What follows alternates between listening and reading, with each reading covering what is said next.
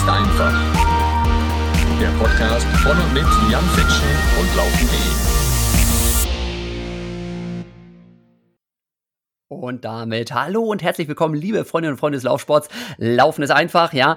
Einmal im Trainingslager. Heute Runners Nerd Talk und heute wird's wahrscheinlich noch nerdiger als sonst, denn ich habe einen ganz besonderen Gast hier und den stelle ich jetzt mal bisschen länger und ausgiebiger vor, denn ich habe da so eine sehr, sehr schöne Hintergrundgeschichte dazu.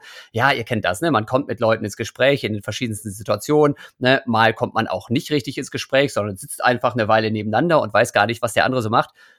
Irgendwann war mal wieder im Hause Fitschen so Athletentreffen. Ja, mein Team, ne, Wattenscheid, waren ein paar Leute am Start, ne, unter anderem auch meine Teamkollegin Denise, ja, Denise Krebs, mit der haben wir auch schon mal hier einen Podcast gemacht. Erinnert ihr euch bestimmt dran?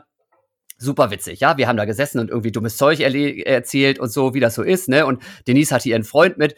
Das war der Thomas, ne. Ja, Thomas hat auch irgendwie dummes Zeug erzählt, aber nicht so richtig viel. Man hatte das Gefühl, der beobachtet das Ganze, ne, was hier das Team Wattenscheid da mal so anstellt, mal ganz in Ruhe, ne? Und dann, ja, war ein netter Abend, war witzig und irgendwie, ich glaube, so fünf Tage oder eine Woche später habe ich dann irgendwie rausgekriegt, ja, der Thomas, ne, den ich so damals auf Anfang, Mitte 20 geschätzt hätte, das war, war nicht irgendein Thomas, sondern das war der Thomas, der Thomas 30 Acker, auch damals schon Bundestrainer. Und ich habe gedacht so, was, was ist denn hier los? Das kann ja wohl nicht wahr sein. Lieber Thomas, herzlich willkommen und erinnerst du dich noch an den Abend hier bei uns oder den Nachmittag? Ja, ich erinnere mich noch sehr gut. ist witzig, wie du das jetzt so erzählst von, von, von deiner Perspektive. Ähm, ich, kann, ich habe zumindest nicht kritisch äh, beobachtet, sondern eher, eher, eher freudig und spaßig, glaube ich. Ja, doch, das auf Aber jeden Fall war, äh, amüsiert. War, ja. ja, war ein total klasse Abend auf jeden Fall, ja. Und kann ich, kann ich mich, kann ich mich sehr gut erinnern. Da waren ja auch noch ein paar mehr Bundestrainer da bei dir. Ähm, ja, nee, ich denke, war, waren, waren gute Zeiten, ja. Ja, ja, das war lustig. Warst du damals, ich habe es nicht mehr genau im Kopf, warst du damals schon leitender Bundestrainer tatsächlich? Oder warst du da noch für die, ich glaube, Mädels-Mittelstrecke, Frauen-Mittelstrecke oder sowas hattest du, glaube ich, vorher, ne?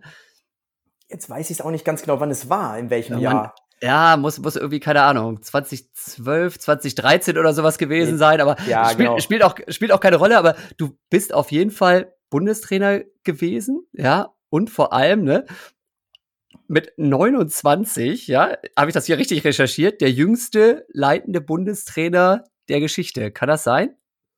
Oh, wahrscheinlich ist das so. Ich habe das selbst nie recherchiert, aber ich, ich, ja. ich glaube, es äh, wurde mal so, so betitelt. Ja, das war eigentlich ein bisschen kurios, weil ich äh, habe eigentlich als Diagnostiktrainer angefangen, auch so ein bisschen über das IAT äh, dort reingekommen in, in die Welt des DLVs und äh, von Olaf Ernst so ein bisschen dort auch mit mit mit reingebracht. Äh, du kennst also das ist in, in genau in, in, Leipzig, ne, für alle, die genau. das noch nicht so kennen, Institut für angewandte Trainingswissenschaften in Leipzig. Ne, das ist also wirklich so eine richtige Elite-Schmiede, die ganz ganz tief da äh, in die Details reingehen. Da kannst du auf dem Laufband dich so richtig kaputt machen lassen und dann wirst du da auseinandergenommen und dann sagen die dir, was du kannst und was du auch garantiert noch nicht kannst.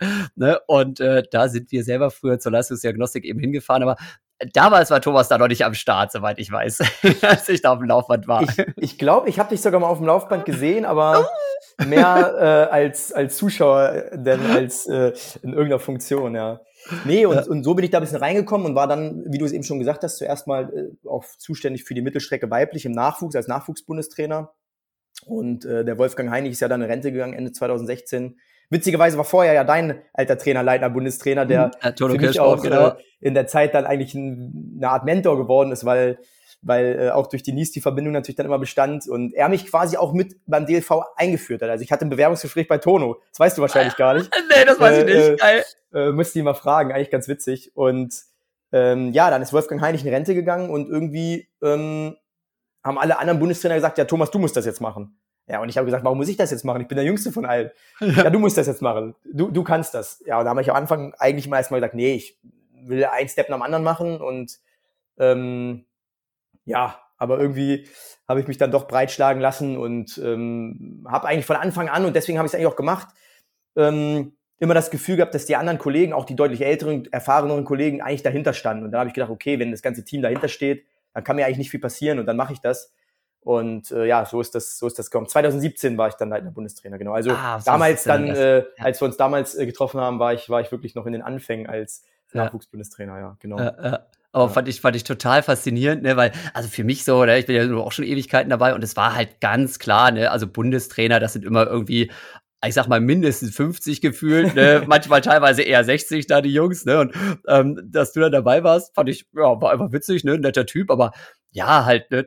Deutlich jünger zumindest als ich, ne? Und einfach so eher, eher der Typ Athlet, ne? Und dann nachher so, okay, ne? Der ist jetzt Bundestrainer. Habe ich mich total gefreut, weil ich eben auch das Gefühl hatte, ja, ne? Da ist jetzt wirklich mal einer, der auch noch mal anders an die Sache rangeht, der noch mal mit, mit Power da rangeht auf jeden Fall, ne? Denn, ähm, ja, Bundestrainer, wir hatten sehr, sehr gute dabei, aber manchmal war das auch so ein bisschen, dass ich das Gefühl hatte, ach ja, da könnte an der einen oder anderen Stelle ein bisschen mehr Einsatz kommen. Und äh, ja, den Einsatz habe ich dann bei dir zumindest so aus meiner, ich war dann ja nicht mehr selber als aktiv irgendwann als, als Athlet dabei, aber hatte ich schon das Gefühl, dass sich da noch mal was getan hat und fand ich immer ganz cool. Ähm, aber so von den von den Anfängen gehen wir noch mal ein Stück zurück, ne? Ganz normal Sportwissenschaftler bist du eigentlich.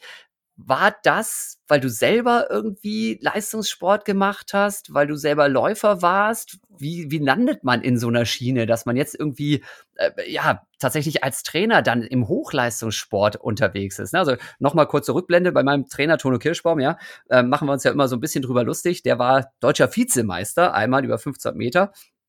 Ja, also auch schon ganz gut, aber seine Athletinnen und Athleten, genau, seine Athletinnen und Athleten alle natürlich deutlich erfolgreicher als er. Ne? Aber da ist es irgendwie so, ne? Klar, rutscht man vielleicht auch rein, ne? Tono wollte eigentlich auch Lehrer werden, aber gut, dann ne, war damals irgendwie Einstellungsstopp und dann ist er eben halt, ja, Trainer, Stützpunkttrainer, äh, Vereinstrainer, Bundestrainer, alles geworden. Und jetzt schafft das nicht, den Absprung in Ruhestand zu, zu schaffen, weil es einfach zu viel Spaß macht. Also, ne, Hintergrund dazu, wie war die, die Geschichte da bei dir? Wie hat sich das ergeben? Ja, jetzt kann man ja über, Leist über diskutieren, was Leistungssport ist oder welches Level das ist. Äh, ich würde sagen, ich habe ambitionierten Jugendsport gemacht. Ich war also bei den deutschen Jugendmeisterschaften dabei, aber in der Tat wirklich auch nicht mehr. Denise macht sich immer lustig, weil 2006 ist sie deutsche Meisterin geworden in Wattenscheid und ich war Vorletzter. Über 3000. und, und wahrscheinlich, hätte sie mich schon, wahrscheinlich hätte sie mich fast geschlagen. Ähm, und sie war über 15 Meter deutsche Meisterin. Wir sind ja der gleiche Jahrgang. Da macht sich immer gerne drüber lustig, erzählt immer gerne. Also ich war bei deutschen Jugendmeisterschaften öfter dabei, aber wirklich auch nicht mehr. Habe auch ein bisschen Triathlon betrieben, nebenbei oder parallel vielleicht. Und hab dann, bin 2006 zum Studium nach Leipzig gegangen, hatte lange überlegt, gehe ich nach Köln, gehe ich nach Leipzig und hatte mit einigen Trainern ein bisschen gesprochen und viele haben gesagt, wenn du Leistungssport machen willst, geh nach Leipzig so. Und da habe ich gesagt, gut, dann mache ich das. Ich kannte beides nicht wirklich und habe gedacht, okay, ich wollte mal Leistungssport, mein Ziel war immer, ich möchte gerne eigentlich an dieses Diagnostik machen, Sportwissenschaft im, im diagnostischen Bereich. Und dann ähm, habe ich gesagt, gut, ich gehe nach Leipzig. Ja. Und ich war in der Zeit, hatte ich irgendwie ein bisschen Achillessehnenprobleme und konnte eh nicht so richtig trainieren.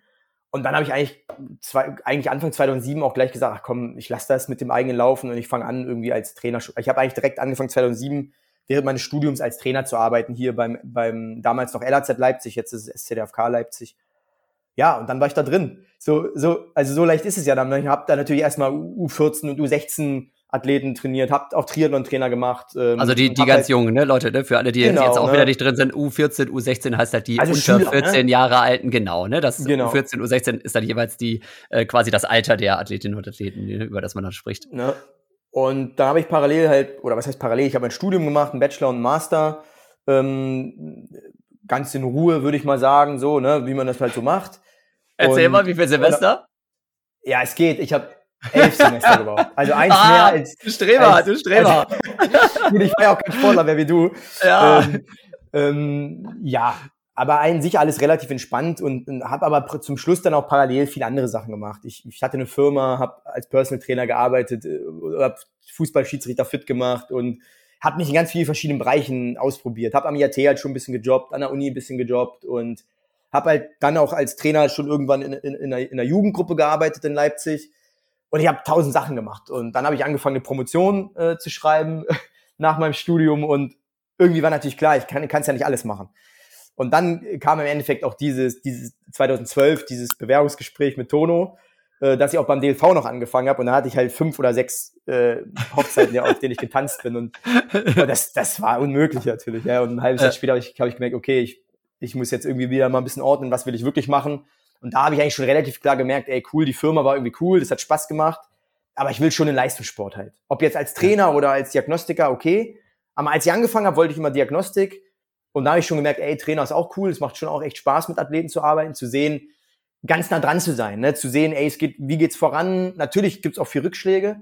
Meistens gibt's viel mehr Rückschläge, als dass es positive Ereignisse gibt als Trainer. Ja. Das muss man schon auch für gemacht sein, weil man 90 Prozent eher Rückschläge hat als positive Ereignisse. Aber mir hat das Spaß gemacht, dieses, dieses äh, Saisonleben, sage ich mal, immer zu wissen, irgendwie geht's im September geht's immer wieder neu los für ein Jahr und und äh, die deutschen Meisterschaften sind eine Woche her und man denkt sich schon denkt schon wieder drüber nach, okay, was macht man dieses Jahr besser so? Das irgendwie fand ich das cool und und ja, dann bin ich immer mehr da auch als Trainer reingewachsen und ähm, ja, so so ist es eigentlich passiert, ja. Ja. Hast, hast du es geschafft, deine Doktorarbeit nebenher noch fertig zu machen oder bist du da noch dran? Fiese Frage. ja, weißt du doch, kennst mich doch ein bisschen. Um, ja, also ich bin noch dran, würde ich mal so vorsichtig ah. sagen. Ähm, ich glaube, meine Doktormutter wird den Podcast nicht hören, aber wenn, wenn die den hört, wird die vielleicht sagen, naja, so semi, semi dran. Ja, ich bin jetzt, ich bin, ich bin jetzt zehn Jahre dabei. Ist natürlich schon echt leider eine lange Zeit. Ähm, mhm. Und ich kann es mit meinem Gewissen nicht vereinbaren zu sagen, ich mache das nicht fertig. Aber es ist, es ist schon neben einer ganz normalen vollen Stelle zum Arbeiten, ist es einfach, ist es brutal einfach, da richtig voranzukommen. Ne? Ja.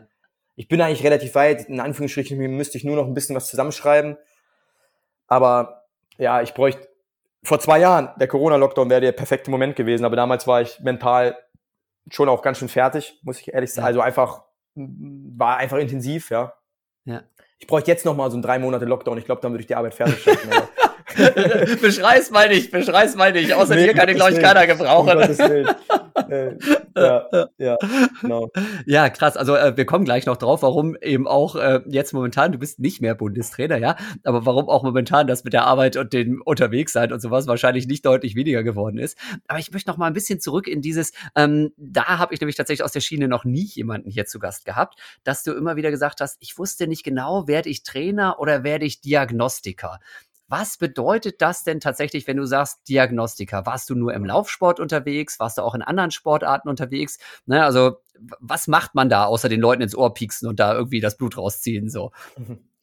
Ja, zum Ende, Diagnostiker ist, ist, ist jetzt fast ein bisschen oberflächlich. Also im Endeffekt sind es ja, ist man ja Trainingswissenschaftler und es das heißt im Endeffekt, dass man versucht, mit allem, was möglich ist in dem wissenschaftlichen Bereich, die Trainer zu unterstützen in ihrer tagtäglichen Arbeit. Und dazu ist ein großer Part, den die Athleten natürlich immer am ehesten sehen, ist der Teil der Leistungsdiagnostik. Also ähm, vor allem der physiologischen Leistungsdiagnostik zu schauen, ähm, in welchen Bereichen steht der Athlet wie da und ents entsprechend das, dem Trainer das Feedback zu geben und dann auch Empfehlungen zu geben, vielleicht, ähm, wie sollten die nächsten Wochen aussehen, wo sollten Schwerpunkte liegen und so weiter halt. Das habe ich halt sehr lange im Nachwuchs gemacht, vor allem, also im, im Nachwuchskader für die 16- bis 19-jährigen ähm, Nationalmannschaftsmitglieder vom Deutschen Leichtathletikverband und habe das schon noch sehr gerne gemacht, muss ich sagen. Also quasi Trainer beraten, wenn man so will. Das war ein, der Hauptjob ist dann eigentlich Trainer beraten.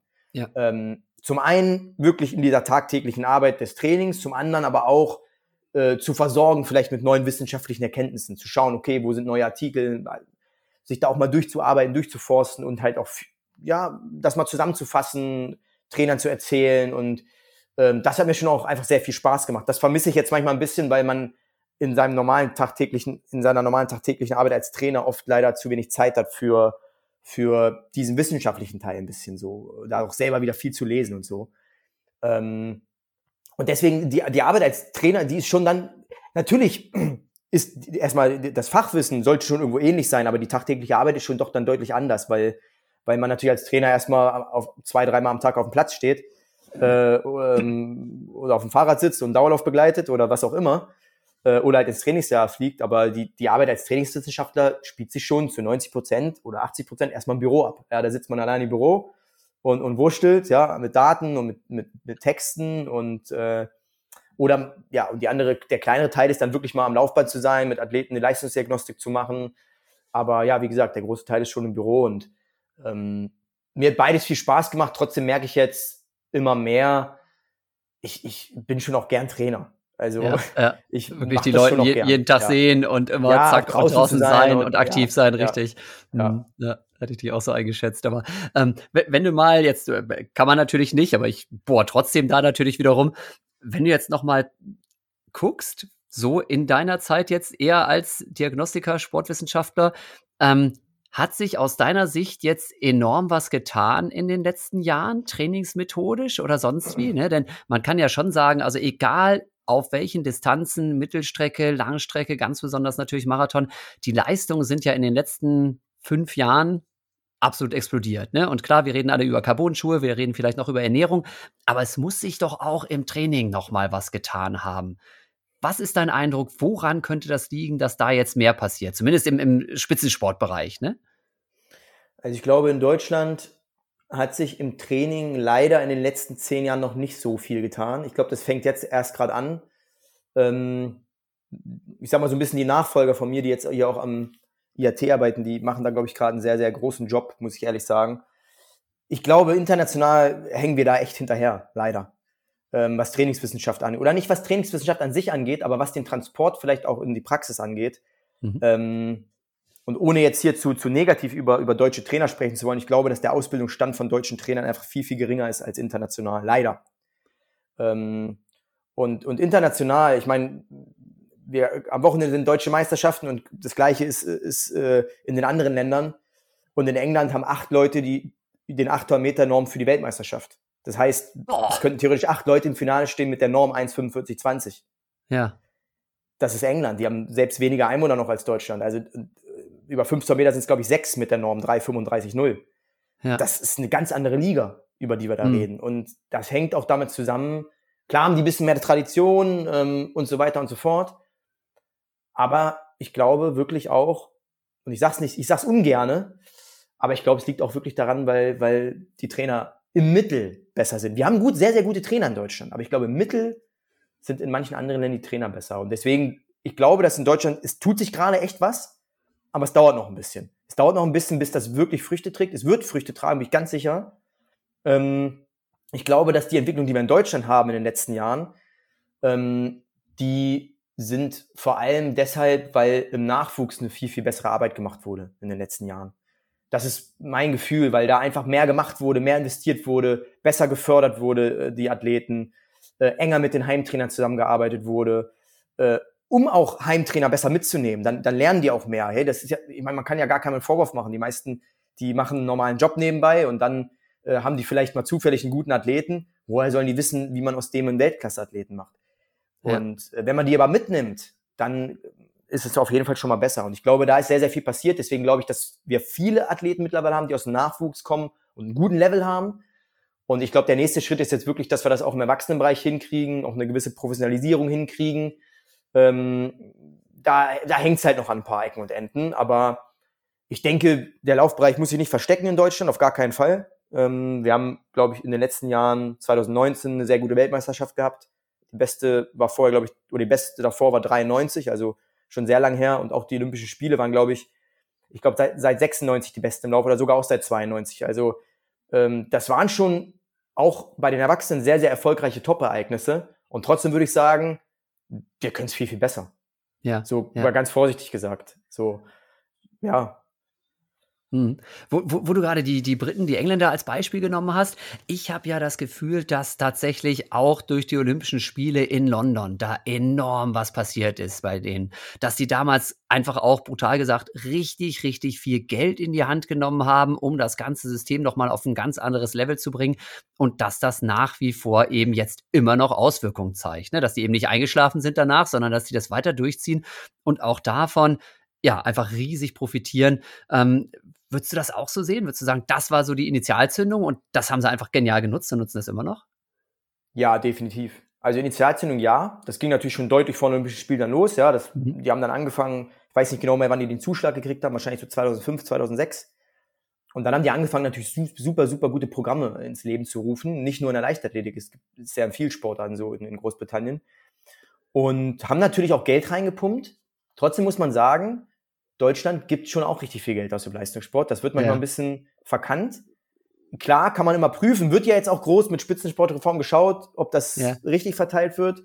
Und sicherlich ist vielleicht auch nicht alles optimal, aber letztendlich ist es erstmal so, ähm, dass Großbritannien jetzt nicht unbedingt viel mehr Geld ausgibt. Ja, ähm, ja ähm, ich denke, die Initialzündung war das nochmal, sich auch ein bisschen zu berufen und Lauf hat eine Riesentradition in, in, in Großbritannien, ja, mit mit Sebastian Coe, mit Steve Ovett, mit, mit Cram, du kennst die alle. Absolut Legende. Das ist ja. natürlich, ja, und das merkt man da auch, ne? Ähm, die Leute, die, die, Lauf ist das Wichtigste in der Leichtathletik in Großbritannien. Das ist, ja.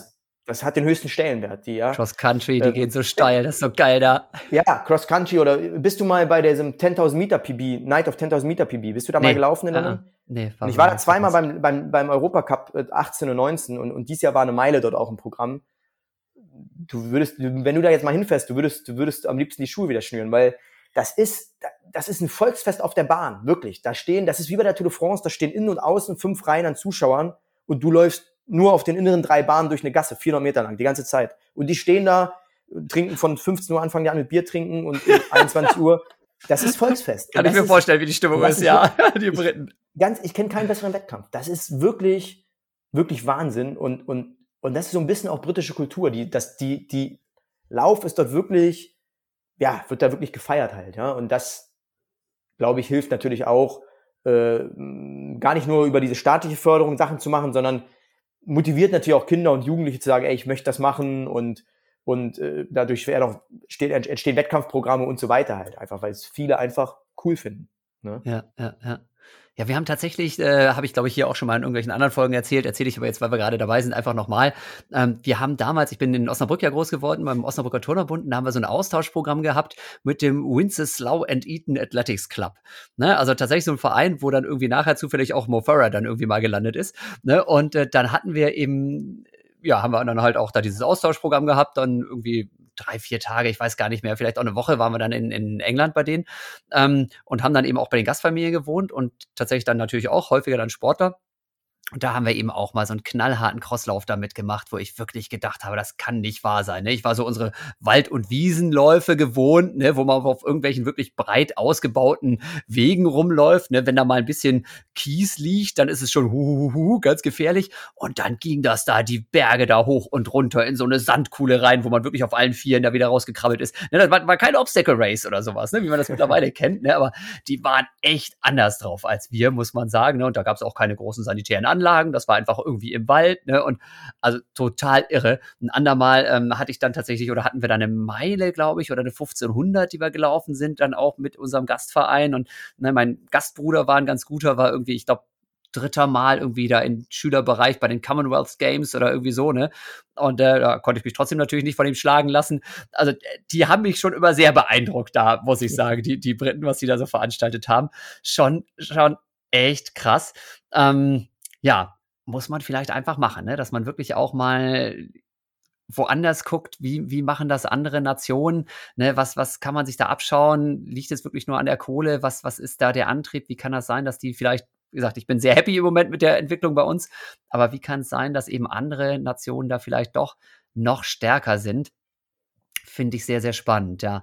Und ähm, Jetzt kommen wir mal ein bisschen weg von den Briten und gehen mal wieder zurück nach Deutschland. Ne? Ähm, Du hast ja jetzt auch eben nicht nur als Bundestrainer, sondern eben auch natürlich bei euch vor Ort jetzt äh, noch einige Athleten, Athletinnen betreut. Ähm, wie hat das so funktioniert in den letzten Jahren und auch so mit dieser Kombination Bundestrainer, wo man dann ja auch wieder viel unterwegs ist und so? Ja, eigentlich geht's nicht. Eigentlich ja. ist es ein Widerspruch, ja. Du kennst das von deinem eigenen Coach. Ähm, eigentlich ist es ein Widerspruch, Bundestrainer zu sein und, und gleichzeitig Athleten als Heimtrainer an einem Stützpunkt zu betreuen. Als Bundestrainer muss man eigentlich neutral sein. Ne? Als Heimtrainer muss man alles machen, um den Athleten zu supporten und natürlich auch parteiisch ein bisschen sein irgendwo. Deswegen ist das ein total schwieriger Spagat für alle der Bundestrainer. Es ist äh, ein Spagat, der echt nicht zu unterschätzen ist, der wirklich schwer ist, emotional auch schwer ist. Aber ähm, ich glaube, im Lauf ist an sich die Betreuung, das ist schon lösbar, weil zum Ende ist es natürlich so, das weißt du, der Lauf ist nicht so technisch, dass es nicht möglich ist, dass Athleten nochmal was alleine machen. Und äh, ich glaube, zum Ende, wenn man umso älter man wird, umso mehr weiß man, umso wichtiger ist auch, dass man als Athlet das Verständnis hat, okay, ähm, natürlich ist der Trainer wichtig und der unterstützt mich und der, der, der schreibt einen Plan. Aber natürlich bin ich selber dafür verantwortlich, wie ich es umsetze, ob ich es umsetze, wie gut ich es umsetze. Und daher äh, war es bei mir schon auch, als ich Bundestrainer war und viel unterwegs war, da halt einfach auch ein Teil der Athletenbetreuung und Athletenerziehung, die selbstständig zu erziehen selbstständig zu machen. Und das hat dann am Ende auch mal ganz gut, ganz gut funktioniert. trotzdem muss ich sagen, ich hatte auch in der Zeit, gerade auch als ich leitender Bundestrainer war in, in Leipzig, auch immer noch äh, einen zweiten Trainer, der hier gearbeitet hat, ähm, der ähm, auch eigene Athleten hatte, aber wenn ich nicht da war, auch meine Athleten natürlich mitbetreut hat. Das war immer eine Trainingsgruppe äh, mit zwei Trainern und wenn wir beide da waren, umso besser. Wenn ich nicht da war, dann hätte er meine Athleten noch mitbetreut. Also daher äh, war da immer auch noch ein gewisses, gewisses Sicherheitsnetz, äh, dass dort immer jemand da war, der sich auch gekümmert hat. Das war natürlich schon komfortabel. Das, ähm, das hat wahrscheinlich jeder, nicht jeder Bundestrainer und das ist schon, ist schon ein Problem. Ähm, ja, manchmal muss man drüber nachdenken, ob man einen ja. Bundestrainer vielleicht überhaupt braucht oder ob es nicht besser ist, einfach viele persönliche Trainer zu haben, die sich auf die Athleten konzentrieren können. Aber das ist wahrscheinlich ein anderes Thema. Das ja. sprengt heute unser Podcast hier. ich glaube auch, da, da wird es auch sehr politisch dann. Muss mal gucken, ob das hier so spannend ist. Ne, also Leute, wenn ihr das jetzt hier gehört habt und sagt, ja, ja, ja, ja, doch, ich möchte da noch ein bisschen auch mehr, mehr Hintergrundinfos haben, meldet euch, dann machen wir noch mal eine Sondersendung zu dem Thema. Okay, aber an dieser Stelle machen wir das nicht, ne, sondern an dieser Stelle frage ich einfach nochmal nach, wen hast du da als Athletinnen und Athleten in den letzten Jahren gehabt? Wen hast du aktiv? Ne, also wie gesagt, jetzt vor allem vor Ort und äh, welche Strecken, was für Zeiten, welches Level? Ja, das Level ist ne, ganz unterschiedlich. Ne? Das geht los mit Athleten, die versuchen, eine deutsche Meisterschaftsquali zu erreichen. Ähm, da habe ich jetzt dieses Jahr zum Beispiel auch noch, oder im letzten Jahr solche Athleten, Konrad Kieselberger, der hat 1,49 über 800 Meter Bestzeit. Ähm, früher hatte ich bis vor ein paar Jahren Felix Rüger, der 3,42 über 15 Meter und 13,59. Also sind so Athleten, wo man sagt, okay, die kämpfen eigentlich jedes Jahr, dass sie die deutsche Meisterschaftsnorm laufen und dann sich da irgendwie gut behaupten. Und dann, äh, klar, auf dem höheren Level sind dann äh, Robert Fagen sicherlich als der, der vielleicht am bekanntesten ist, der jetzt letztes Jahr äh, 15 Meter 3,34 gelaufen ist und ähm, Marc Reuter hatte ich anderthalb Jahre von Dezember 19 bis letztes Jahr im Sommer, ähm, der, der 1,44 hochgelaufen ist in der Zeit, wo er bei mir war und jetzt auch wieder. Ähm, also ja, ganz unterschiedliches Level. Er, er, erweiterte Weltspitze ist das, Leute, ne? Für alle, die das noch nicht so ganz ja, einschätzen genau. können. Also, ne? also damit gewinnst du vorne keine Medaille, aber ähm, anders als ich kann man ne, das habe ich ja nicht geschafft, betone ich ja immer wieder gerne. Aber mit solchen Zeiten kann man durchaus auch mal zu einer Weltmeisterschaft oder zu Olympischen Spielen fahren ne? und da genau. auch mit ein bisschen Glück vielleicht sogar ins Finale kommen. Ne? Also genau. das ist schon ziemlich ja. geil, muss ich einfach mal so sagen an der Stelle. Ja, ja auch bis hin dazu, dass, dass ähm, ich mit meiner Kollegin, der Beate Konrad, dir ist, ist sie natürlich ein Begriff, äh, mhm.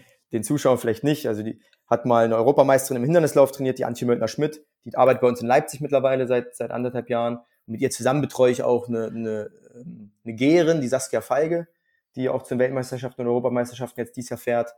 Also ich mache wirklich eigentlich derzeit 400 Meter bis Marathon und Gehen. Ich habe eigentlich alles. Das ist eigentlich äh, Nicht schlecht. Ja, macht Spaß. Also, diese, also ganz unterschiedliche Athleten in ganz unterschiedlichen Leistungssegment. Aber das Schöne ist ja trotzdem, dass in der Regel, wenn man hier in Leipzig ist, die Athleten ja trotzdem auch viel zusammen machen können und ähm, ja auch trotzdem irgendwo eine Gruppe besteht. Ja, auch wenn Athleten manche deutlich stärker sind als die anderen. Aber du kennst das. Das ist normal. Das ist, das mhm. ist, das ist schön, wenn es dann trotzdem noch einen, einen, Gruppenzusammenhalt gibt und auch die, auch die Schwächeren mal mit den Stärkeren trainieren können und, und andersrum. Ja. Ja, ja, ja.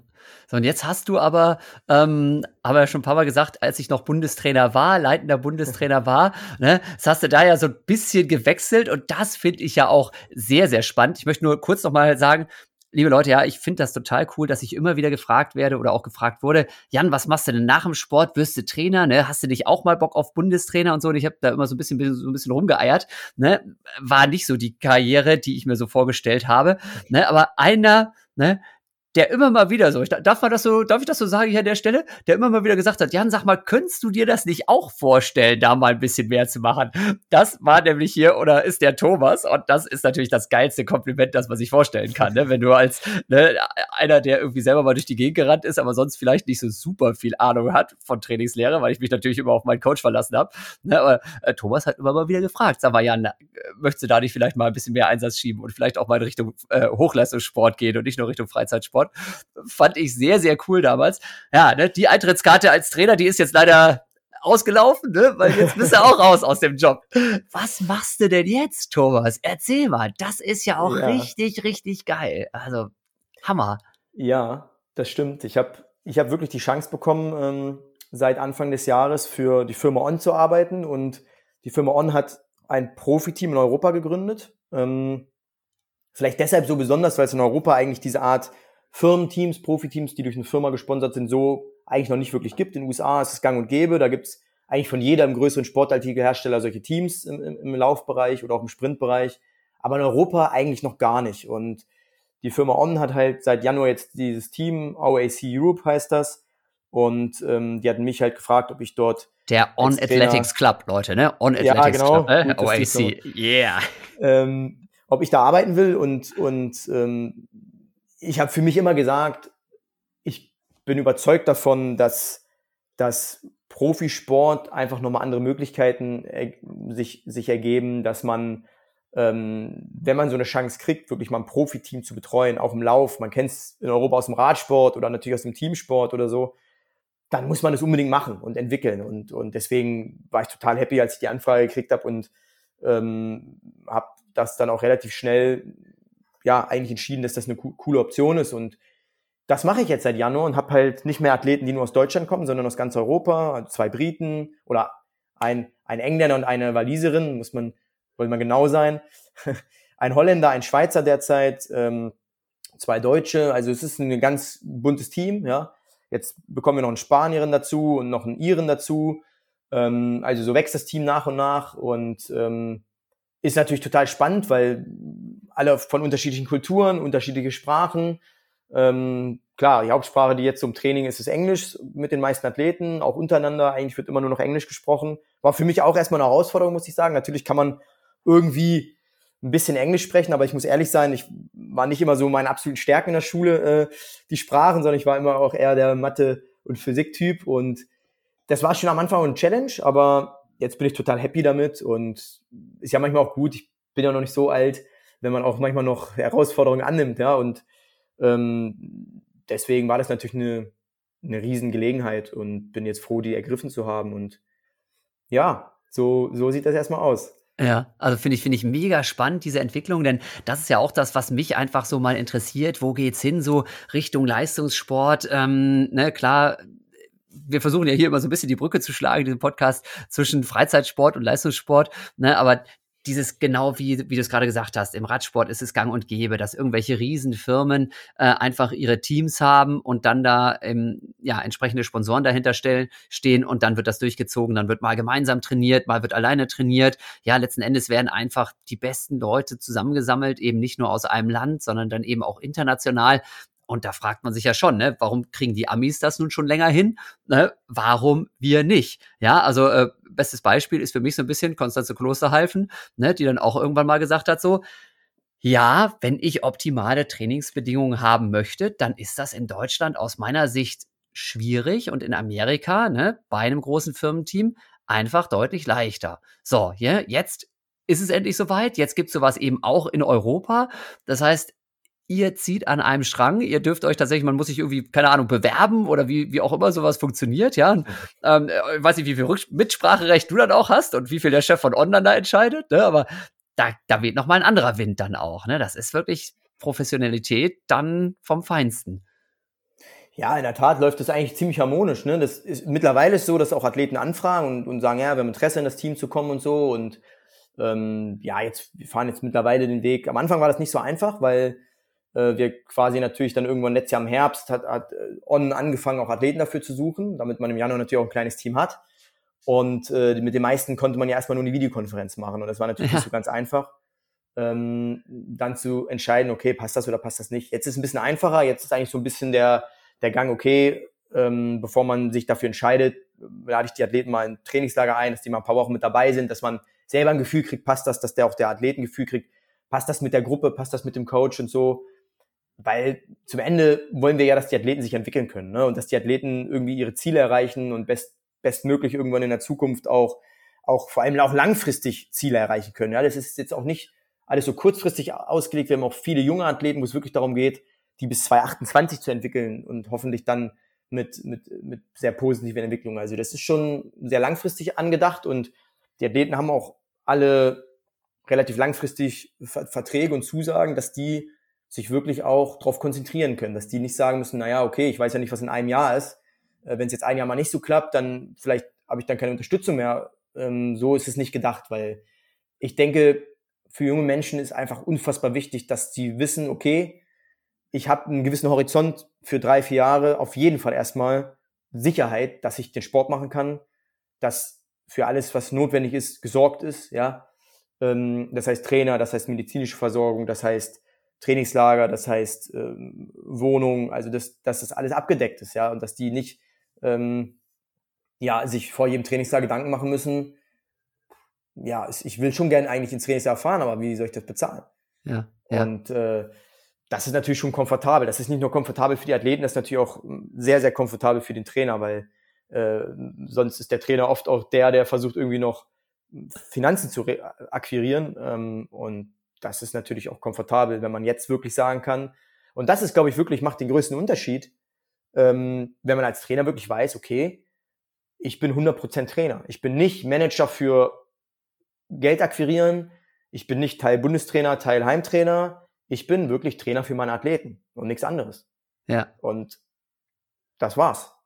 So, Ja. und das ist, am Anfang habe ich gedacht, ja, ich mache eigentlich überhaupt nichts im Vergleich zu vorher. Ja? Ich habe gedacht manchmal, hey, ich habe viel zu wenig zu tun jetzt, an, an Anführungsstrichen. Auch nicht schlecht. Aber es lag halt daran, weil man vorher oft einfach zwei Jobs gearbeitet hat eigentlich, wenn man Ja. so will. Ne?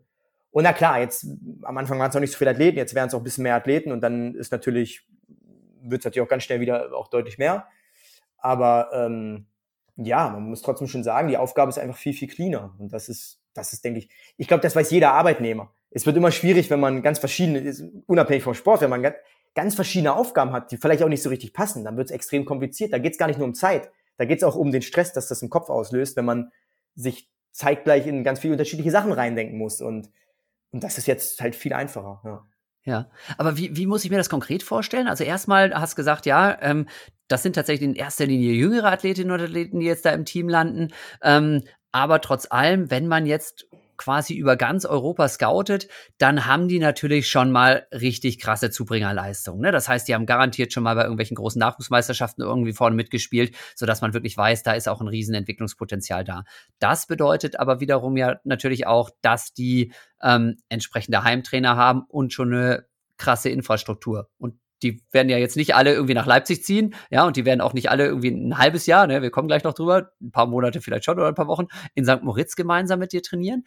Wie funktioniert dann die Kommunikation mit den Trainern vor Ort? Wie oft bist du? Wo? Sitzt du nur noch im Flieger? Hast du schon, keine Ahnung, die Mindset More Platin-Karte oder deinen eigenen Helikopter? Oder wie, wie managt man sowas? War jetzt wieder viel zu viele Fragen auf einmal. Machen wir vielleicht mal Step by Step. Ja, nee, du, im Endeffekt ist es, ist es, ist es wirklich viel einfacher, als, als, als man jetzt vielleicht erstmal denkt. Also es ist schon so, dass viele der Athleten hier nach Leipzig ziehen im Moment. Ah, krass. Ähm, auch die internationalen. Ähm, und es ist schon so, dass wir nicht nur zwei, drei Monate im Jahr im Trainingslager sind. Also es ist schon eher sechs, sieben Monate. Boah. Und ähm, wir haben im Endeffekt, also wir im Sommer ist unsere Hauptbase St. Moritz. Wir haben im Endeffekt im Sommer ähm, ein Apartmenthaus, was, was wir von Juni bis Oktober dort haben. Äh, und natürlich sind jetzt nicht alle Athleten fünf Monate dort. Da ist auch eine Off-Season und so weiter. Aber du weißt selber, wie es ist. Da ist vielleicht mal ein Athlet verletzt, der, der fängt vielleicht im September wieder an. Und wir haben diese Option, dass quasi im, von Juni bis Oktober wir dort ein Apartment haben, äh, Apartmenthaus haben, wo die Athleten Mega. immer hingehen können, wenn sie wollen. Ja. Und, ähm, und genau. Und im, im Winter sind wir jetzt erstmal in der Regel wahrscheinlich in Südafrika viel. Ich bin ein Fan von Südafrika, von Dallstrom. Ähm, und, und ja, so entstehen schon natürlich schon einige Monate im Trainingslager erstmal. Und zwischendurch ist es schon so, dass, dass immer mehr Athleten auch, auch sich dann doch entschieden, entscheiden, auch hier nach Leipzig zu ziehen, ähm, weil die auch einfach gerne mit dem Team sind die ganze Zeit. Also ähm, wahrscheinlich gar nicht nur wegen mir, will ich mir immer nicht einbilden, sondern eher auch, weil die einen riesen Zusammenhalt haben. Das ist echt Wahnsinn, wie schnell sich echt ein super Zusammenhalt entwickelt. Ich glaube wirklich ein größerer Zusammenhalt, als es wahrscheinlich möglich ist, nur mit Athleten einer Nation, weil die natürlich in keiner Konkurrenz stehen für Qualifikation. Die stehen nur in der. Konkurrenz, wenn sie dann bei einem Großevent sind. Aber das ist natürlich auch schon, da ist man ja schon ganz, ganz oben ein Stück weit. Ja. Aber sie stehen nicht in der Konkurrenz, okay, ich werfe den anderen aus dem Team vielleicht raus für die Quali. Ja. Ähm, du kennst das, was vielleicht manchmal auch ganz normal ist, ist, glaube ich, völlig normal, ähm, manchmal auch Druck macht, wenn man jetzt nur mit, mit Athleten aus einer Nation trainiert. Und es ist wirklich ein super Zusammenhalt dadurch und ein großer Support untereinander. Und so, dass die meisten Athleten wirklich, ähm, ja, jetzt eigentlich schon noch gerne immer zusammen, zusammen abhängen Ja. und zusammen Zeit verbringen. Und ja, deswegen ähm, es ist schon so, dass ich für jeden quasi der Heimtrainer bin. Ich bin jetzt nicht wie ein Bundestrainer vor, der nur berät, sondern ich bin schon für jeden der absolute Heimtrainer und versuche schon noch ein bisschen die Verbindung auch zu halten zu den alten Heimtrainern, wenn Athleten mal zu Hause sind, im, im Heimaturlaub nenne ich es jetzt mal, ja? ja? Oder wir waren mal vier, fünf Wochen im Trainingslager und auf, natürlich ist dann okay, mal zu sagen, ey, es sind eh zwei ruhige Wochen, natürlich kannst du zu Hause sein. Ne? Warum, wenn nur jeden Tag einmal locker gejoggt wird, dann braucht keiner hier irgendwo sitzen. Dann, ne? dann kann, auch, kann man auch mal zu Hause fahren, zu den Eltern, zu Freunden und mal sagen, okay. Und dann äh, versuche ich schon auch immer den Draht zu den Heimtrainern zu haben, um da einfach auch eine gute Zusammenarbeit zu pflegen. Und das klappt, klappt eigentlich auch ziemlich gut. Ähm, da sind die Heimtrainer eigentlich nicht böse, dass die Leute in das Team gewechselt sind. Ich muss auch dazu sagen, gerade aus deutscher Sicht, wir haben ja oft diese, diese Vereinsebene, ja, dieser Wechsel von Vereinen ist ja ein bisschen schwierig in Deutschland. Kleine Vereine geben gerne, ungerne Athleten weg zu großen Vereinen, ja. ja. Hier in Wattenscheid war ja auch immer so ein böser großer Verein, ja, der genau. alle Athleten weggekauft hat, in genau. Anführungsstrichen. Das ist ja gar nicht unsere Ebene. Wir, die Athleten, die bei uns im Team sind, wir sind ja kein Verein. Die Athleten, die bei uns im Team sind, standen trotzdem noch für ihren Heimatverein. Und, und deswegen ist die, ist die Zusammenarbeit mit den kleinen Vereinen fast ein bisschen einfacher, weil die, die, die laufen trotzdem noch für, für, die Fabiane Meyer zum Beispiel läuft noch für Westfalia Epe. So, ja.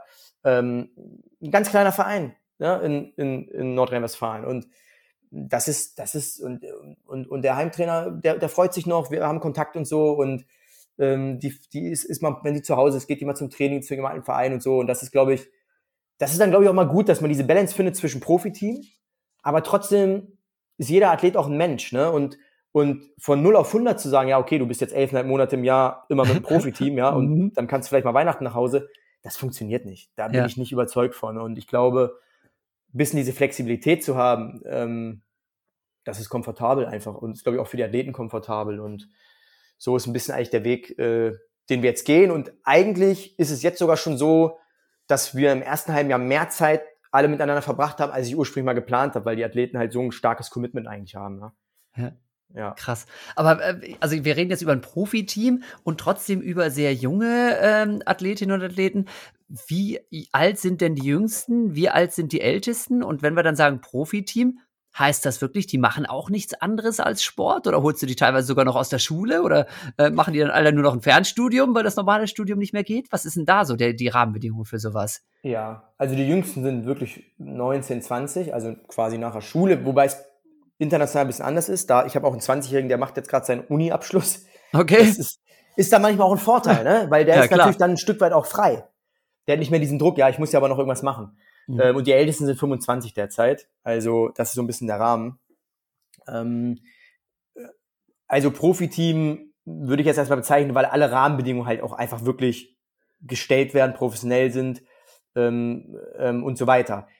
Ich versuche schon trotzdem, dass vor allem die jüngeren Athleten auch nicht nur Sport machen, weil ich denke, schön und gut, wenn die jetzt ein paar Jahre Profisport machen, ähm, was ist danach? So, und die müssen schon irgendwo eine Ausbildung, Studium machen, was auch immer, äh, ob das jetzt ein Fernstudium ist oder ob das ein Präsenzstudium ist, was man strecken kann. Ne? Da bist du ja Experte, habe ich mal gehört. Ähm, Richtig. ähm, oder ob es eine ähm, ob es eine duale Ausbildung bei der Polizei oder so ist. Ne? Also ich denke aber trotzdem, okay, ein ganz junger Mensch sollte nicht nur laufen. Ich denke, irgendwas nebenbei sollte, sollte man schon machen. Aber wie gesagt, ich habe auch einige gerade der internationalen Athleten, die auch so 22, 23 sind, die alle ihr Studium schon fertig haben, zumindest einen Bachelor fertig haben und die jetzt wirklich sagen, nee, ich habe einen Bachelor, damit bin ich erstmal so ein bisschen auch, habe hab ich was und ich mache jetzt Sport. Ja? ja. Und, und die machen jetzt vielleicht Sprachkurse oder so. Also wir haben ja, ist ganz witzig, jetzt haben viele bei uns aufgenommen, Sprachkurse zu machen, dass jeder manche lernen Deutsch, so, ja.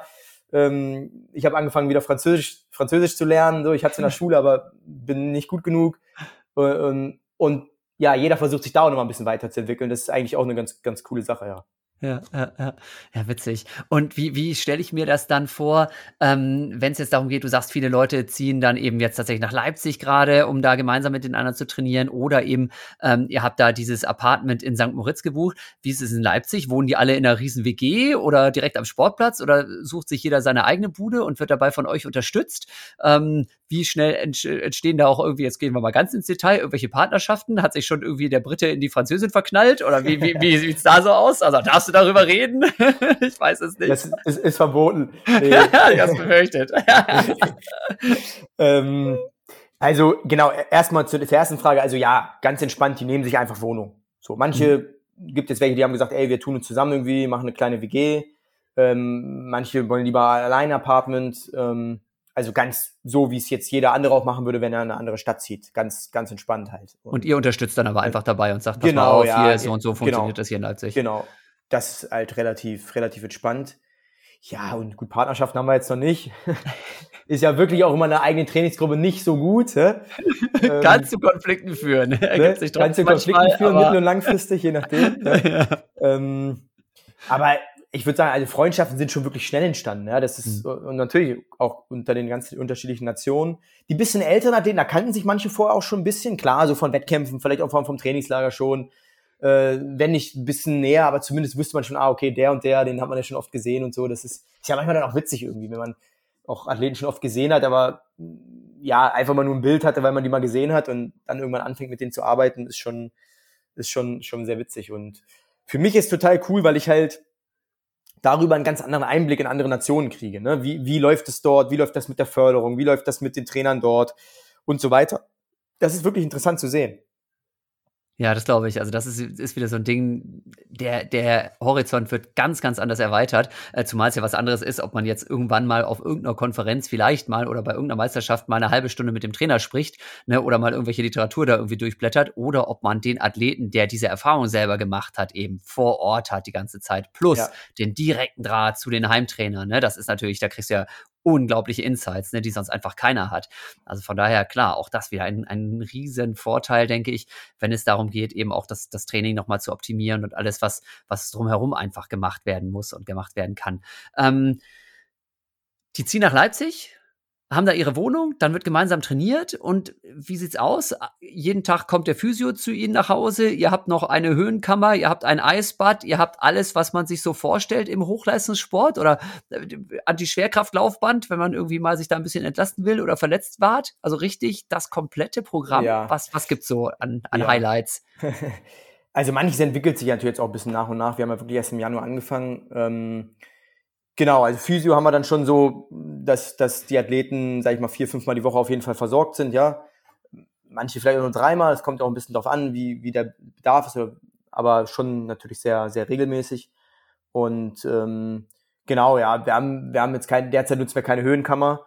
Ähm, mal gucken, wie das zukünftig ist, aber wir sind natürlich schon im Jahr auch so vielen Höhentrainingslagern, dass ich sage, okay, das ist auch absolut legitim, es mal zu unterbrechen, ja, für intensivere Trainingsphasen zum Beispiel. Also ähm, ähm, aber na klar, perspektivisch ist dann schon die Idee, dass man vielleicht auch mit Höhenzelten mal, mal schaut bei den älteren Athleten. Es ist ein bisschen mal die Waage zu finden. Wir haben 19-jährige Athleten, da muss ich nicht gleich anfangen und, und ähm, alles machen, was vielleicht geht, ja, sondern auch da muss man trotzdem, auch wenn es ein Profiteam ist, trotzdem auch Schritt für Schritt Athleten entwickeln. Der, der Unterschied bei unserem Team jetzt auch ein bisschen zu den amerikanischen Teams ist, bei den amerikanischen Teams sind die Athleten in der Regel immer schon 22, 23, wenn die in den Team gehen, weil die vor allem College sind. Die College-Teams sind zwar auch schon durchaus professionell und haben sehr, sehr gute Rahmenbedingungen. Aber ähm, trotzdem ist es ein bisschen anders als jetzt bei uns. Bei uns gibt es natürlich auch Athleten, die, die kommen aus ihrem kleinen Verein, die haben vielleicht vorher drei, viermal die Woche trainiert. Da kann ich ja jetzt nicht sagen, okay, wir sind jetzt ein Profiteam, wir trainieren jetzt 14 Mal die Woche. So, ist halt so. Das, so ja. funktioniert's ja nicht, ne? Sondern man muss natürlich auch ein bisschen jeden abholen, wo er ist.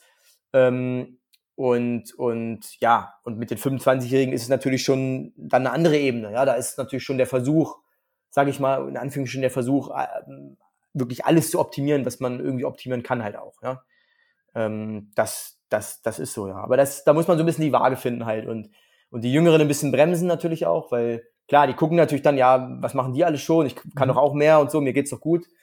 Ja, gut, okay, ja, jetzt geht's dir gut, aber was ist, ja, ja du weißt es. Ja. Und genau. das ist, das ist wichtig halt, dass man das, das, klar, das ist dann meine Hauptaufgabe eigentlich da auch, auch äh, zu bremsen halt. Das ist sowieso die Hauptaufgabe vom Trainer, oft auch zu bremsen gar nicht. Pushen ja. muss man bei den wenigsten halt. Ja. genau, gerade ja. im Ausdauersport, das ist ja, doch eher so, das sind so, die sehr, sehr ehrgeizigen. Das ist äh, eher das Problem, dass die ein bisschen zu viel wollen manchmal, zumindest das, was ich so erfahren habe.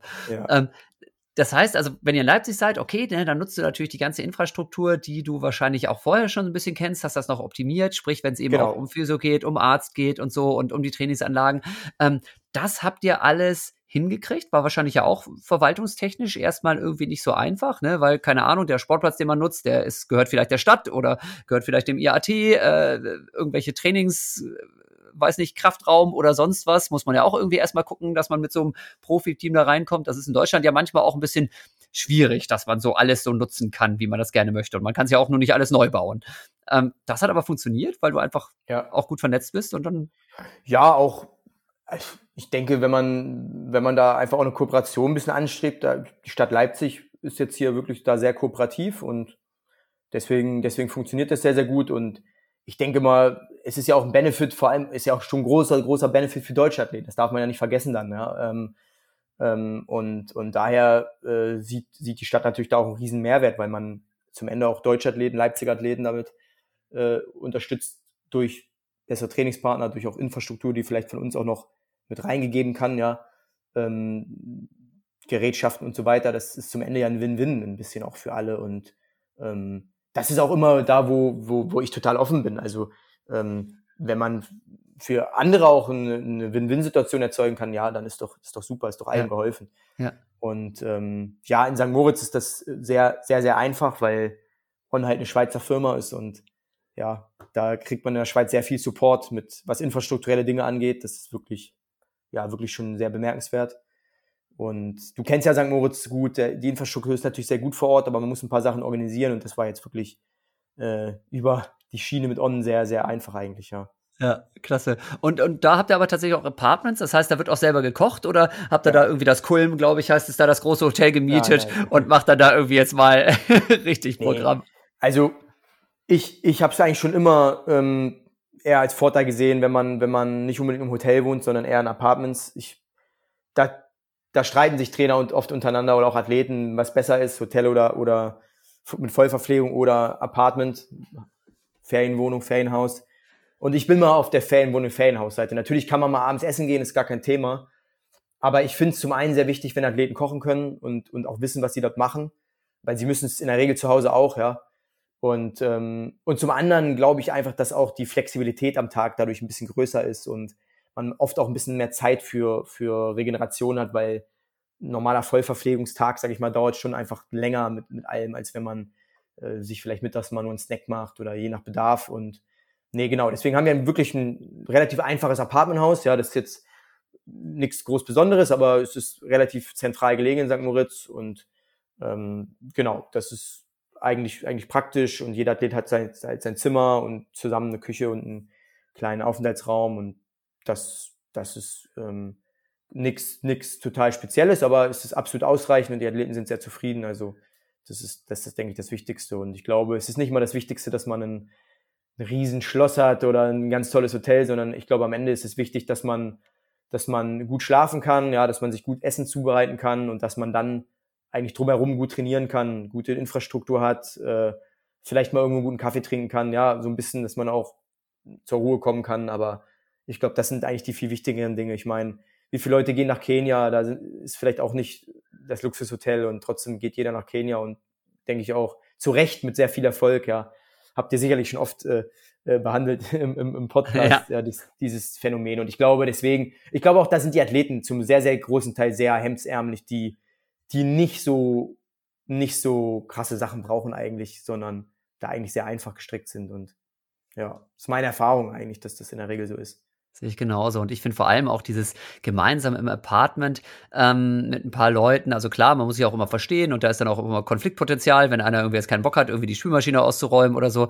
Aber ich habe das Gefühl, dass das tatsächlich auch den Team Spirit einfach nochmal enorm stärkt, ne? dass man sich einfach auch noch abspricht und dass man guckt, wer geht jetzt einkaufen und macht man das gemeinsam und was, was kocht man jetzt. Und ähm, gerade über dieses Internationale, das stelle ich mir auch da in dem Fall wieder sehr, sehr spannend vor. Ne? Denn ich glaube, gerade die, die äh, Koch- und Essensgewohnheiten sind natürlich dann doch irgendwie ein bisschen anders als in Spanien oder in England oder in Deutschland oder sonst wo.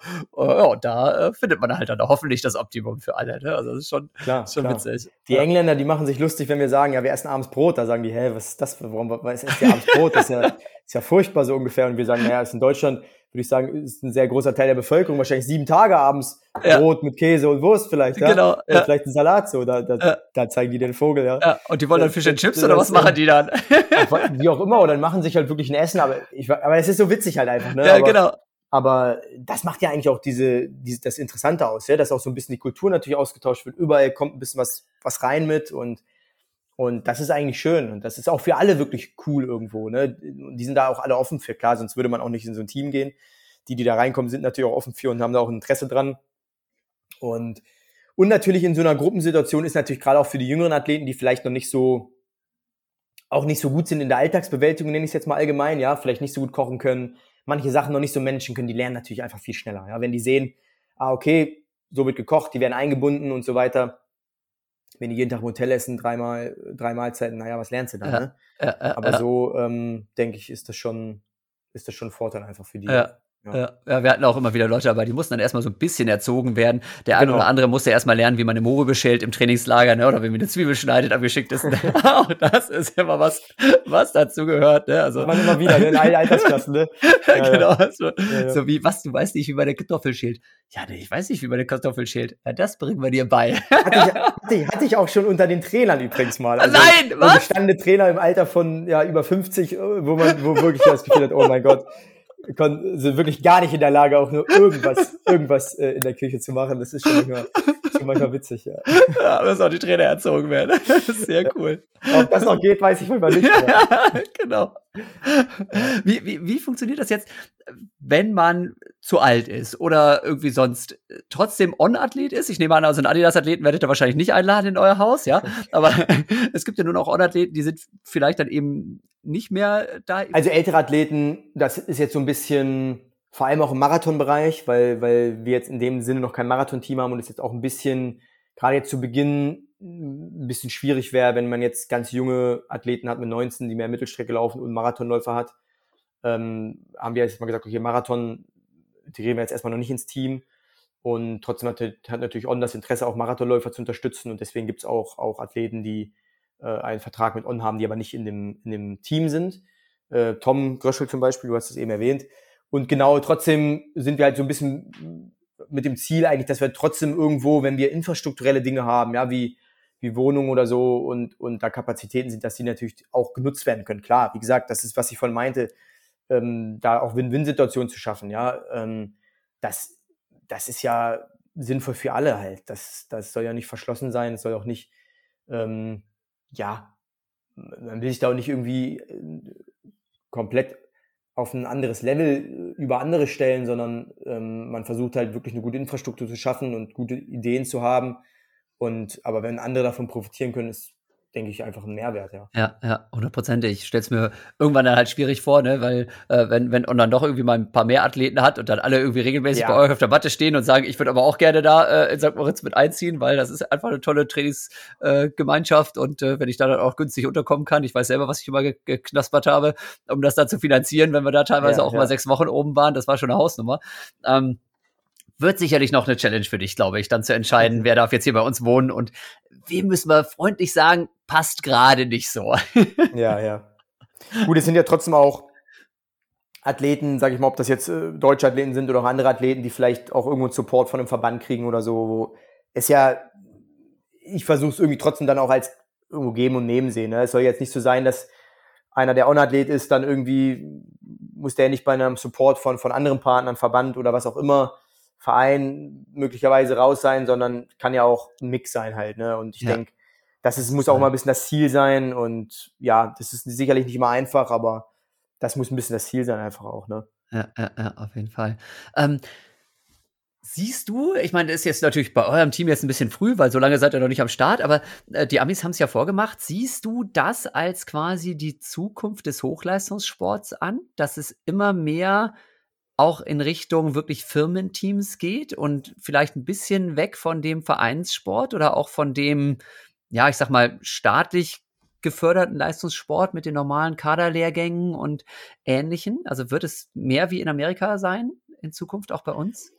Ich denke, der Vereinssport ist wirklich ein bisschen eine andere Ebene. Ne? Der Vereinssport ist, denke ich, auch viel für die Jugend verantwortlich. Die machen super Arbeit äh, in der Ausbildung von Jugendlichen, von Kindern ähm, fördern da auch den Zusammenhalt. Aber natürlich ist es irgendwann, umso besser man wird, immer dünner. Es liegt in der Natur der Sache. Und daher denke ich halt schon, dass es normal sein sollte und auch wird, dass Athleten natürlich dann immer mehr ein professionelles Setting suchen halt. Und die Frage ist ja immer, ich, ich glaube, Profiteams können das definitiv bieten und ich glaube auch, dass es die Zukunft ist. Die Frage ist natürlich immer, inwiefern können es andere Partner wie der Verband bieten, solche professionellen Rahmenbedingungen zu, zu stellen, dass Athleten sich ähm, und auch mehrere Athleten sich wirklich sehr, sehr gut entwickeln können. Das, ja, die kann wahrscheinlich keiner so pauschal beantworten.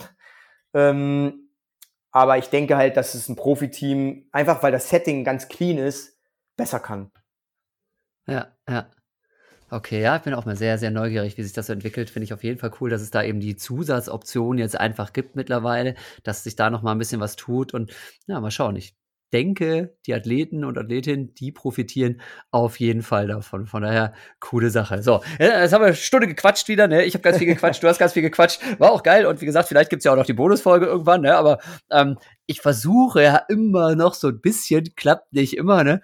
So, ja, Podcast hört ihr beim Dauerlauf da draußen und bei den meisten dauert der nicht zwei Stunden der Dauerlauf, deswegen so eine Stunde plus minus versuche ich immer so anzupeilen, deswegen gucke ich hier immer mal auf die Uhr und wirkt dann meine Gäste hier ab. Nein, mache ich nicht, wisst ihr ja auch, ne? Aber man muss man mal zur Rande kommen. Und deswegen einmal im Trainingslager, ja? wir haben schon ganz viel gehört über dein Trainingslager in St. Moritz, das jetzt wieder monatelang stattfindet und überhaupt, ne? Und äh, dass du ganz großer Fan von Dalstrom bist, wo ich auch schon rumgesprungen bin. Ja, Thomas, deine Lieblingstrainingslagergeschichten? Ähm, ah, nee, warte mal, warte mal. Noch eine ganz andere Frage. Die, die Kette hast du repariert, ja? die, ist, die, ist, die, ist, die ist repariert, ja. Das ist auch eine interessante Geschichte, ja. Wenn man, das Handy, wenn man das Handy mal liegen lässt und dann quasi aufgeschmissen ist und ja, sich noch nicht mal melden kann, ja. Also kurz der Hintergrund. Eigentlich wollten wir uns schon einen Tag früher treffen und ich habe den Termin verpasst, weil mein Fahrrad Defekt, ein Defekt hatte, nenne ich es mal so, und ich zurücklaufen musste und kein Handy bei hatte. Finde ich immer geil, wenn die Trainer selber so aktiv sind noch und dann, dann allerdings Versuche, ja. genau dann auf der anderen Seite aber so verpeilt sind, tatsächlich einmal ohne Handy unterwegs. Das ist das noch gibt heutzutage. Sehr, sehr schön. Na, damit, damit ist nämlich jetzt auf jeden Fall auch aufgelöst. Ähm, ich habe in einer anderen Podcast-Folge, ich weiß jetzt leider noch nicht, ob ich die irgendwie vor dieser Folge oder nach dieser Folge veröffentliche, ne, aber da habe ich schon so ein bisschen damit angegeben, dass ich gerade hier einen Solo-Talk mache, weil mein Gast gerade mit dem Fahrrad irgendwo noch in der Walachei steht und nicht zurückkommt. der Gast, der das eigentlich sein sollte, das ist der Thomas hier. Deswegen an der Stelle, bevor ich es nachher vergesse, haben wir das kurz aufgelöst. So. Also Rennradfahren tust du auch ganz begeistert, ja? Ja, doch, das mache ich schon ganz gerne mal zum Zeitvertreib hin und wieder. Sehr schön. Ja. ja, musst du auch machen, ne? weil ich äh, vermute, also nebenher laufen, neben deinen äh, Athleten, funktioniert nicht mehr so gut. Ne? Da musst du auf dem Fahrrad schon fit sein, oder? Hin, hin und wieder mal.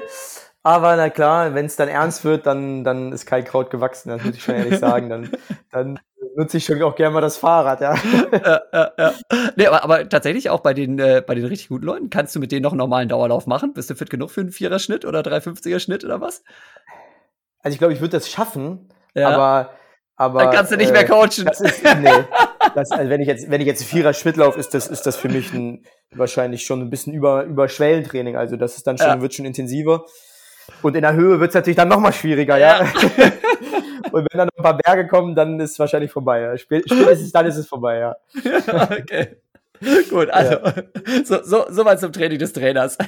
Gut, und jetzt, ich, wie gesagt, war, war, jetzt wieder so technisch nicht ganz einwandfrei hier eingeschmissen. Aber jetzt bitte, lieber Thomas, ähm, feuerfrei, äh, deine Lieblingstrainingslagergeschichten. Einmal im Trainingslager. Gerne auch mehrere. Du hast vorhin im Vorgespräch okay. angegeben, ja, mir würde einiges einfallen. Ja, mir fallen zwei, mir fallen direkt zwei ein eigentlich.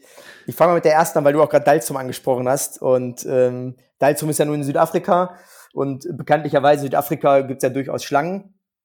Ähm, und ein, ein, ein sehr erfolgreicher deutscher Geher, ehemaliger Geher, André Höhne, der hat immer eine Geschichte erzählt, ja, er hat, er hat dort mal beim Gehen irgendwo, da war mal eine, eine, eine, eine Cobra auf der Straße und die hat sich schon so aufgestellt und, und da hat der Trainer, der Ron Weigel, der Bundestrainer am Gehen, hat immer gesagt, na, der war schon, der war schon im Delirium, der hat nicht mehr klare Bilder gesehen. da, da gibt's, da gibt's diese äh, Art von Schlangen nicht. Und das ist aber schon zehn, zwölf Jahre her, so. Und äh, das hat André mal erzählt und da hat er sagt er, ja, und wir haben nie wieder eine gesehen und so. Und dann sagt, war Ron natürlich immer bestätigt, ja, es gibt ja keine. So, und äh, ich glaube, es war 2020 im Januar. Und da hatte ich ein bisschen Rückenprobleme und war viel, viel mittags mal so ein bisschen wandern oder ein bisschen, ein bisschen da rumspazieren. Und du kennst das, da ist ja hinter den Unterkünften dieser kleine Berg dort hinten, hinter, mhm. an, an den Seen, an dem mhm. See. Und da bin ich halt so lang äh, spaziert und habe nebenbei telefoniert, hat ähm, ja. da, äh, auf dem Weg oder da mitten durchs hohe Gras? Das haben wir nämlich damals es gemacht, war, was auch nicht so pfiffig ja, war. Ja, genau. Es war wirklich in dem Moment auf dem Weg, aber ich bin auch viel einfach durchs Gras irgendwo gelaufen. Mhm. So. Und plötzlich schrecke ich zurück, weil direkt am Weg wirklich eine Cobra stellt sich auf, ja, und eine Cobra da war. Oh. und, und, und, und ich war am Telefon gerade mit den AirPods und, und sag nur, ja, warte mal kurz und nimm mein Handy raus und, und mach ein Foto, ja. Und, oh, geil! Äh, als, als, als Beweis, hey, ich kann es dir schicken klar. später. Ja, ja. Und weil ich gedacht habe, jetzt kann ich, jetzt kann ich André rehabilitieren, weil, Mhm. weil, weil keiner je eine Cobra gesehen hat. Und dann bin ich zurück und so und hab im Ort so den Einheimischen gesagt, hier habe ich eine Cobra getroffen und so. Und dann sagen die, oh ja, das ist eine Spitting Cobra. Da muss man aufpassen, die sprüht das Gift über zwei, drei Meter, versucht die deine Augen zu treffen, so. Und ich war so auf zwei Meter mit dem Handy dran und hab ein Foto gemacht. ja, das war, das war äh, die Geschichte mit der Cobra in, in, in Deinstrom, ja. Ich habe auch nie wieder eine gesehen.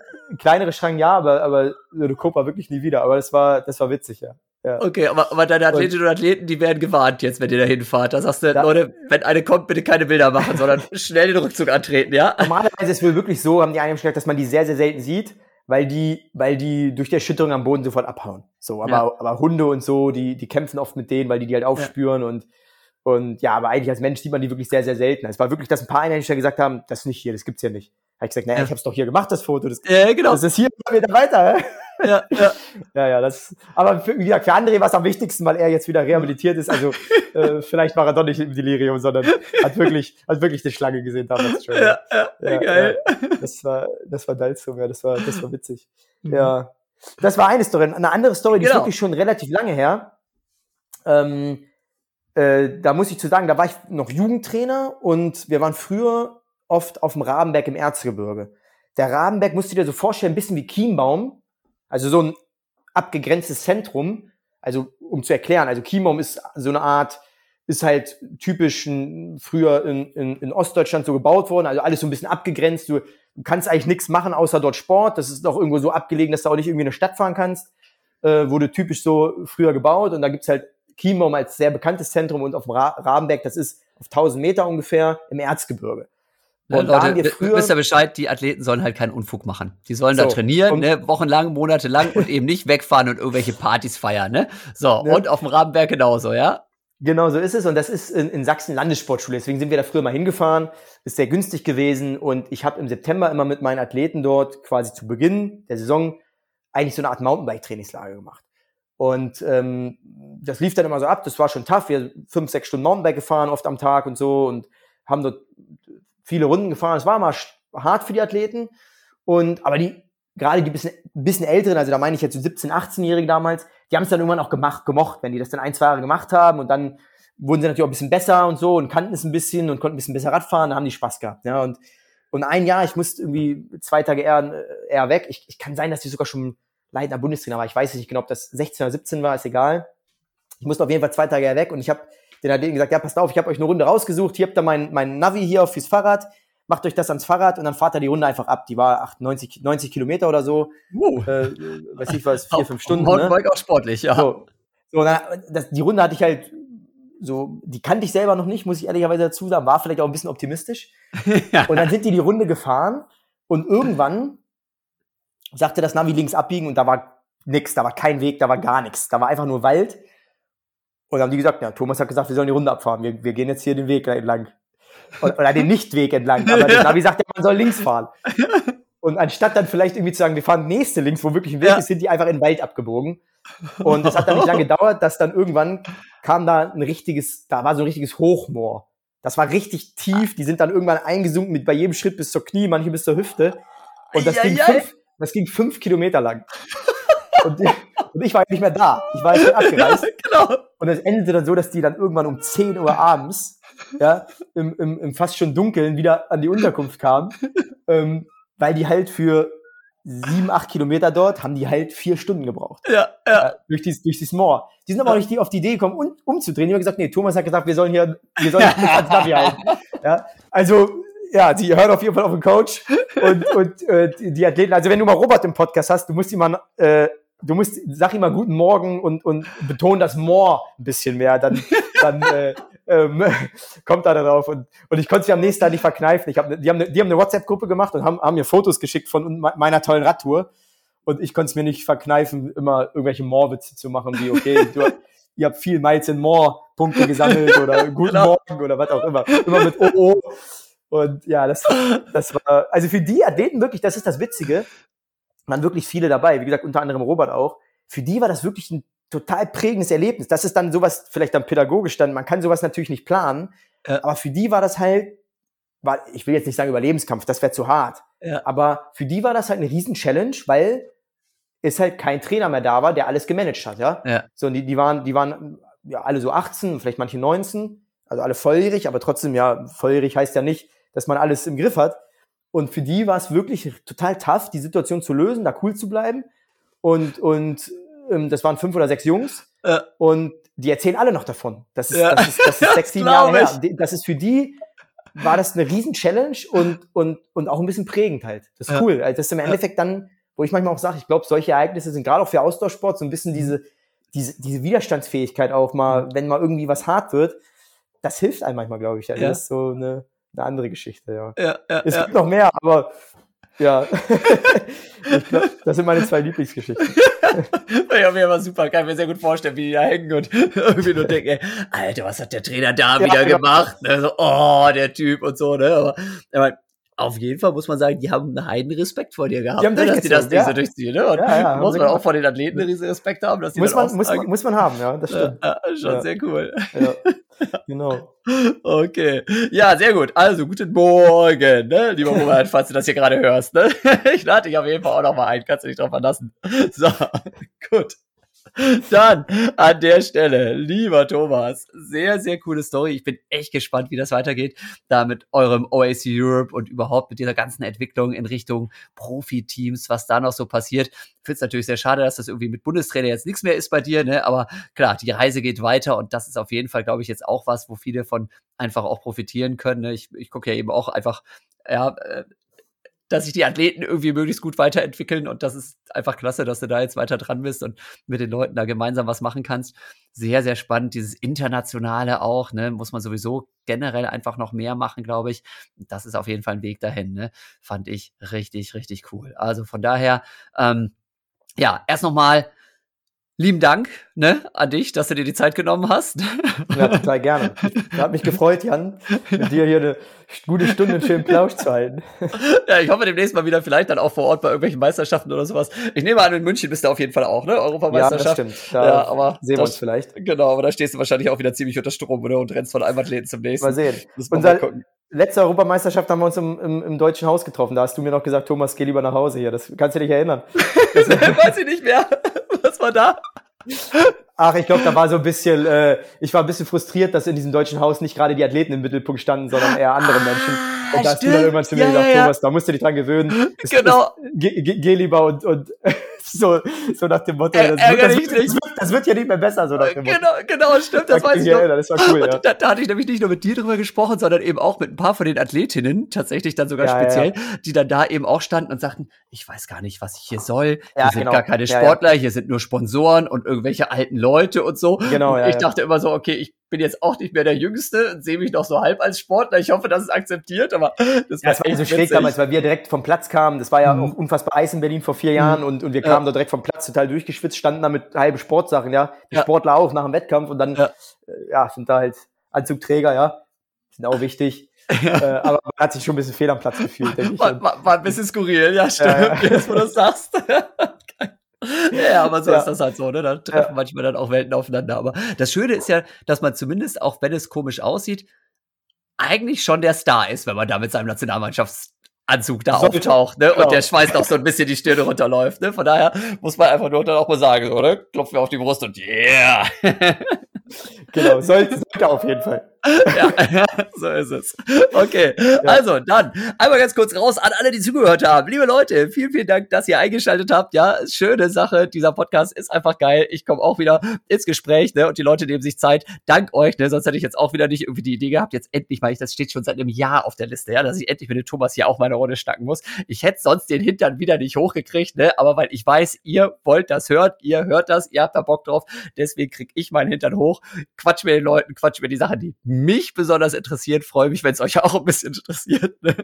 So, so läuft das Ding hier. Deswegen ja, weiterempfehlen, ne? posten, reposten bei Instagram, was darüber erzählen, wenn ihr mit uns hier, ne, mit Thomas und mir durch die Gegend gerannt seid gerade. Sehr, sehr gut. So läuft das Ding, so läuft das auch weiter. Und deswegen danke an euch fürs Einschalten, fürs Zuhören, fürs Weiterempfehlen. Und wie gesagt, nochmal an dich, Thomas.